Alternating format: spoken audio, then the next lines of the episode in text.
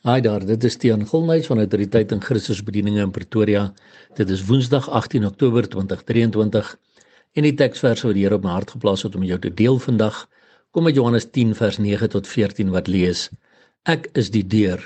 As iemand deur my ingaan, sal hy gered word en hy sal ingaan en uitgaan en veiding vind. Die dief kom net om te steel en te slag en te verwoes. Ek het gekom dat hulle lewe en oorvloed kan hê. Ek is die goeie herder. Die goeie herder lê sy lewe af vir die skape. Maar die huurling en hy wat nie 'n herder is nie, van wie die skape nie die eiendom is nie, sien die wolf kom en laat die skape staan en vlug. En die wolf vang hulle en jag die skape uitmekaar. En die huurling vlug omdat hy 'n huurling is en niks vir die skape omgee nie.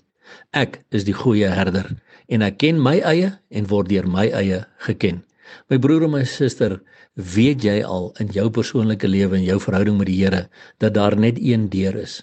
En daardie deur se naam is Jesus Christus. Daarom sê hy in vers 9: Ek is die deur en as iemand deur my ingaan sal hy gered word. Dis hoekom hy ook sê in Johannes 14 vers 6: Ek is die weg, die waarheid en die lewe.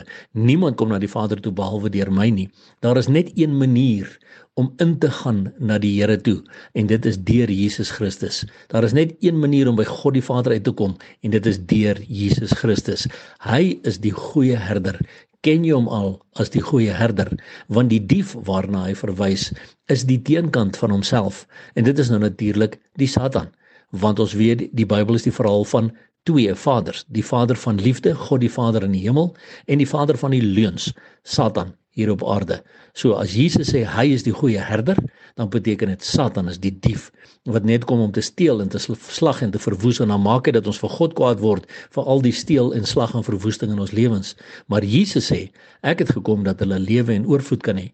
En mense daai het nie altyd te doen met finansiële oorvloed nie. Dit het te doen met die feit dat ek en jy selfs net kan asemhaal, dat ons 10 vingers en 10 tone het, dat ons hande en voete en bene het en daardie tipe van goed. Maar Jesus het gekom dat ons lewe en oorvloed kan hê. En hy is die goeie herder. Ken jy hom? Of is jy nog besig om na huurlinge te luister en die wat nie herder is nie, wat net die wolf sien kom en dan sommer net weghardloop? Die oomblik wanneer daar 'n bietjie verdrukking kom ter wille van die geloof, Nee, Jesus sê ek is die goeie herder en ek ken my eie en word deur my eie geken en dit laat my ook net weer eens dink aan Psalm 23 vers 1 wat sê die Here is my herder. Ek sal niks kort kom nie.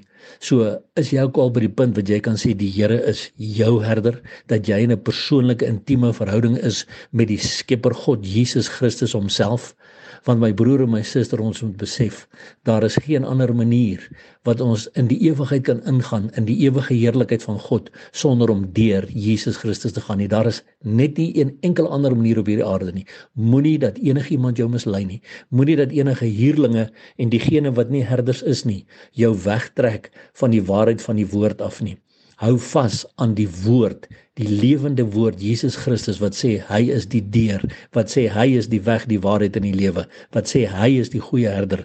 Maak seker dat hy ook jou herder is, want ons weet sy koms is baie naby en daarom hou ons aan uitroep Maranatha, kom Here Jesus. En onthou, Jesus Christus is baie lief vir jou. Seën vir jou.